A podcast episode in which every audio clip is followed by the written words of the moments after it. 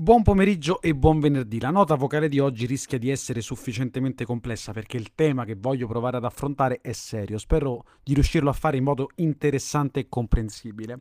Ho deciso di parlare un'altra volta del caso di George Floyd, ma in un'ottica un po' più macro, analizzando il fenomeno un po' più da lontano. Parto dal presupposto che tu sappia chi sia e cosa sia accaduto a George Floyd, ne stanno parlando i giornali, i telegiornali e i social di tutto il mondo. In caso su questo canale trovi un paio di note al riguardo con un po' di considerazioni personali. Però la domanda che mi sono fatto è se quello che è accaduto, l'omicidio da una parte e le proteste dall'altra, sono inscrivibili in un fenomeno, in una matrice razzista, così come il razzismo lo intendiamo in Italia. Ed ecco appunto la domanda dalla quale nasce la nota vocale. Il razzismo statunitense è uguale al razzismo italiano, al nostro tipo di razzismo? E perché in America si parla di razzismo sistemico? Per provare a dare risposta a questa domanda da un milione di dollari, impensabile riuscire a risponderne con una nota vocale di pochi minuti. Uh, però per rispondere, insomma, per avere un'idea, mi sono fatta aiutare da due testi decisamente validi. Da una parte c'è il libro di quello che secondo me è il più bravo giornalista italiano che racconta gli Stati Uniti, Francesco Costa, Questa è l'America.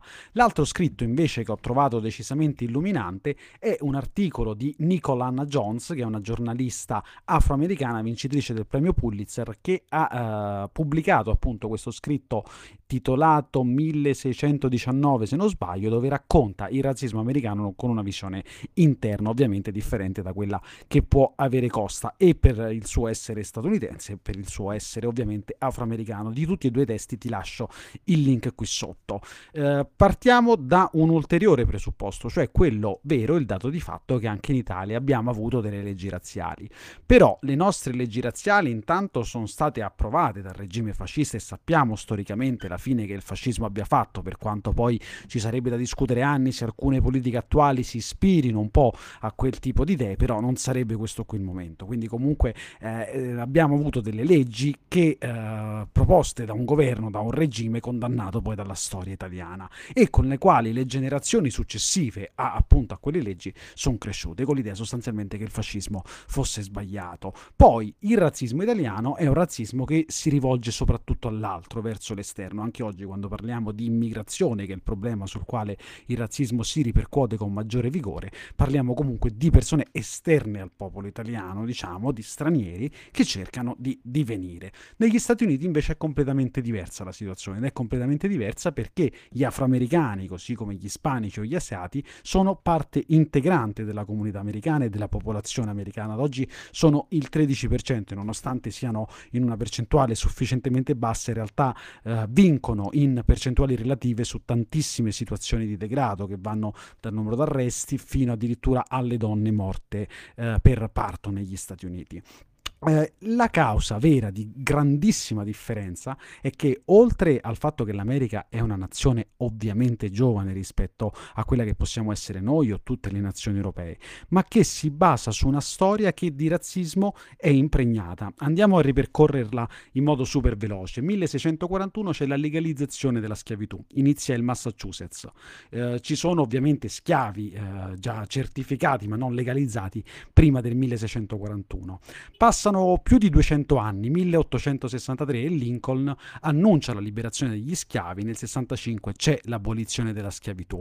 Soltanto che dopo una guerra civile che sancisce l'abolizione della schiavitù, non è che nel momento prima i negri venivano torturati, stuprati anche in modo plateale. C'è il film eh, con Leonardo DiCaprio, Django, che illustra bene un po' come venivano trattati i neri, più che come bestie, come proprietà indiscussa dell'uomo bianco, che ne poteva fare ciò che voleva e che ne faceva ciò che voleva, anche nel modo più splatter, tanto per rimanere in termini tarantiniani possibili. Dopo però quella che è una guerra vera e propria, non è che si torna tutti amici, la, schia- la schiavitù viene abolita e eh, viene resettato completamente il mindset dell'americano, tanto che inizia un altro periodo, un periodo di divisione violentissimo, dove alcune cose erano accessibili solo ai bianchi, altre solo ai neri. Parliamo dagli autobus ai bar, fino ad arrivare ovviamente all'università. Il tema dell'istruzione è un tema su cui torneremo perché ovviamente è fondamentale. Addirittura alcuni quartieri venivano eh, segregati, e anche la segre- segregazione geografica è un punto fondamentale.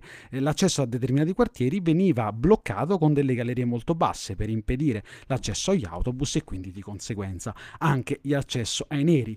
Oppure ancora una volta, per dal milleottocentonovantotto è stata approvata una legge perché eh, i, gli aventi diritti al voto dovessero confermare quel diritto o con una testa sull'alfabetizzazione oppure con una tassa sul voto. È la Corte Superiore che sancisce questa legge. Ovviamente va a danno di tutta quella popolazione afroamericana che viene, nonostante fosse equiparata sulla carta, e menzogna è un altro termine che ricorrerà spesso, eh, va a danno di quella popolazione a cui viene appunto privato il diritto di voto. La cosa diventa ancora più divertente perché nell'anno successivo, quindi parliamo del milleottocentonovantotto, in Louisiana viene approvata la clausola del nonno, cioè quella secondo la quale anche chi non superava il test di alfabetizzazione o non aveva i soldi necessari per pagare le tasse avrebbe comunque potuto votare se il, un parente, un antenato, avesse avuto il diritto di voto precedentemente. Ovviamente i neri era impossibile che eh, potessero ricorrere a questa scalata genealogica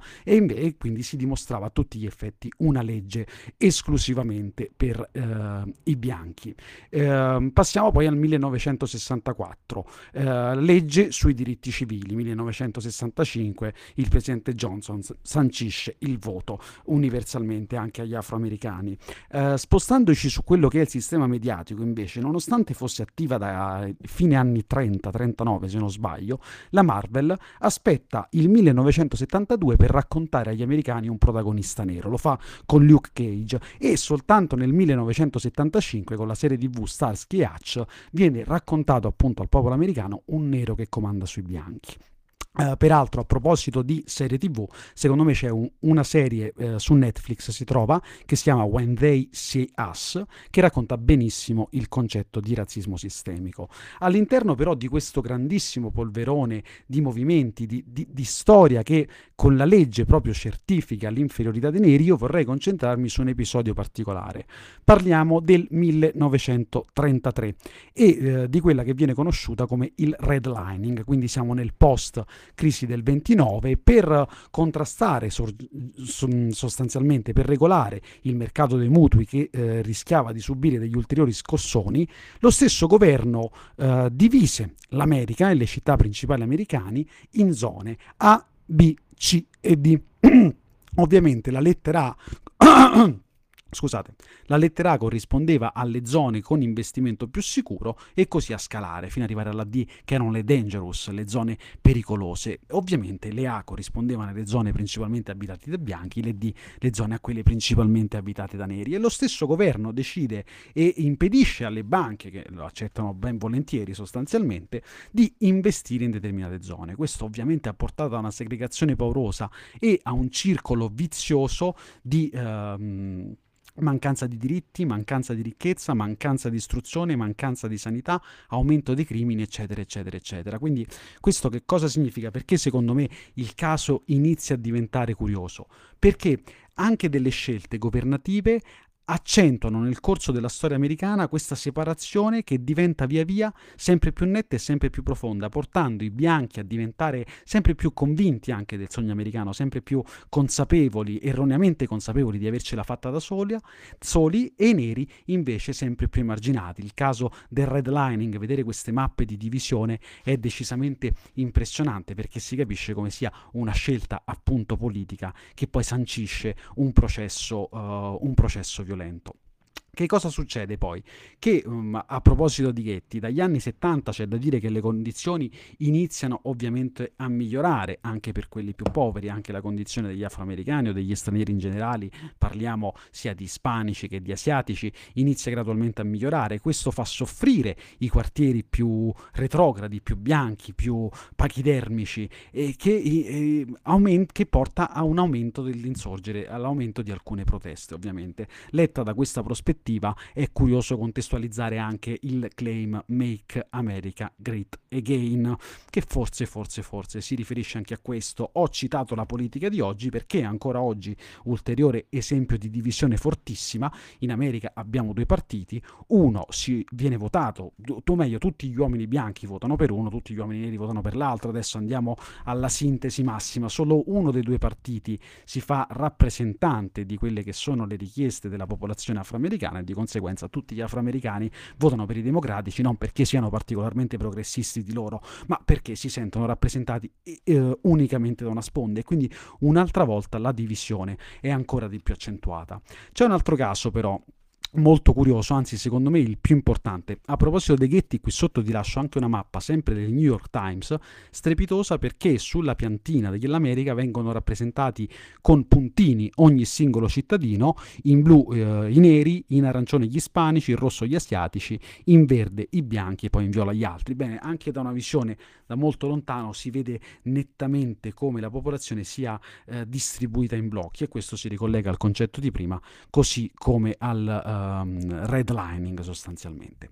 Un altro episodio molto bello, e ci avviamo alla conclusione anche perché stiamo andando um, parecchio lunghi, ma è quello che riguarda um, Thomas Jefferson. Millesettecentosettantasei inizia a scrivere una delle sue frasi più famose, sta a uno scrittoio portatile in una stanza di Filadelfia e annota delle parole che passeranno alla storia. Noi riteniamo che siano per se stesse evidenti queste verità, che tutti gli uomini sono creati uguali, che essi sono dal creatore dotati di certi diritti inalienabili, che tra questi diritti sono la vita, la libertà e il perseguimento della felicità. Il diritto alla felicità, parte integrante del sonno, de, del sogno americano. Da duecentoquarantatré anni questa fiera affermazione del diritto naturale e fondamentale degli esseri umani alla libertà e all'autogoverno definisce la nostra fama nel mondo come terra della libertà. Queste sono le parole di uh, Hannah-Jones. La cosa paradossale e, mh, che fa veramente capire, che fotografa bene quella che è la condizione degli americani, è che mentre Jefferson scriveva queste parole, a fianco a lui, nel suo scrittoio di Filadelfia, c'era un ragazzo ovviamente afroamericano ehm, che non faceva altro che aspettare i suoi ordini e con l'unica possibilità di dire sì signore, sì padrone. Il ragazzo si chiamava Robert Hemings ed era il fratellastro di Martha Jefferson, la moglie del politico americano. E questo ci porta all'ultima riflessione, cioè quella del sogno americano, quella di una menzogna consapevole, tutti gli uomini sono creati uguali, scritta appunto da Jefferson nel millesettecentosettantasei, ma eh, è una menzogna perché poi nei fatti abbiamo visto con il redlining, l'abbiamo visto col diritto di voto, con le università. Ho detto prima che ne avrei parlato, poi alla fine non l'ho fatto in tempo, ma il concetto è che se un quartiere è povero, ovvio è che l'istruzione all'interno di quel quartiere sarà di qualità inferiore rispetto a un quartiere ricco. E andiamo a sintetizzare una menzogna, una menzogna che gli americani hanno pronunciato per anni, per secoli, consapevoli di mentire. E allora qual è il ruolo poi degli afroamericani all'interno di, di, di, di questa filosofia, di questo approccio, di questa nazione, che forse sono stati gli unici a crederci veramente? Un uh, editoriale di un paio di giorni fa ha detto che gli, eh, gli afroamericani si sono arresi. È un insulto dire una cosa del genere, perché non si sono arresi quando tagliavano organi agli schiavi che cercavano di sfuggire o alzavano un po' la testa per richiedere un po' di diritti. Non si arrenderanno adesso. Gli unici, la, la grande forza che hanno avuto gli afroamericani è quella di perfezionare la democrazia americana. Oggi forse non avremo una democrazia, ma soprattutto a rendere vero quello sul quale la democrazia americana ha detto da secoli di ispirarsi, sapendo però contestualmente di mentire. E allora, andando in conclusione, cercando di rispondere un po' alla domanda, che differenza c'è tra il razzismo americano e il razzismo italiano? In primis, una storia completamente diversa di passato, una storia di soprusi, una storia di violenza, e in seconda battuta, e questo è ancora più importante, una storia di legge, una storia all'interno della quale scelte governative e politiche hanno influito pesantemente sulla uh, scissione tra due etnie diverse, quella bianca e quella degli stranieri, in particolare afroamericani. Noi, come giusto che sia, cresciamo sin da bambini con l'idea di identificare il giusto con la legge, ed è giusto che sia così, per carità, se non lo fosse. eh, gli Stati Uniti sono cresciuti con l'idea che il nero fosse inferiore, prima come schiavo, poi uguale ma diverso, con scuole e strutture diverse, e poi ancora oggi con una segregazione geografica, perché è impossibile pensare che ci sia un'uguaglianza totale e completamente sovrapponibile. Queste sono un po', secondo me, le differenze. Il razzismo sistemico americano è esattamente questo, un razzismo che nasce nella storia, che affonda le sue radici nella storia, seppur giovane, di una nazione, e che trova certificazione ufficiale nelle leggi. Noi siamo portati a pensare le leggi come il giusto. Ho parlato un quarto d'ora, mi dispiace, ma il tema era serio, spero di essermi spiegato abbastanza bene e di aver offerto qualche spunto di riflessione interessante. Se vuoi commentarlo, se vogliamo ampliare la discussione, c'è il canale qui sotto. Ti ringrazio se sei arrivato fino a questo punto, ti auguro una buona serata e ti do appuntamento a domani. Ciao!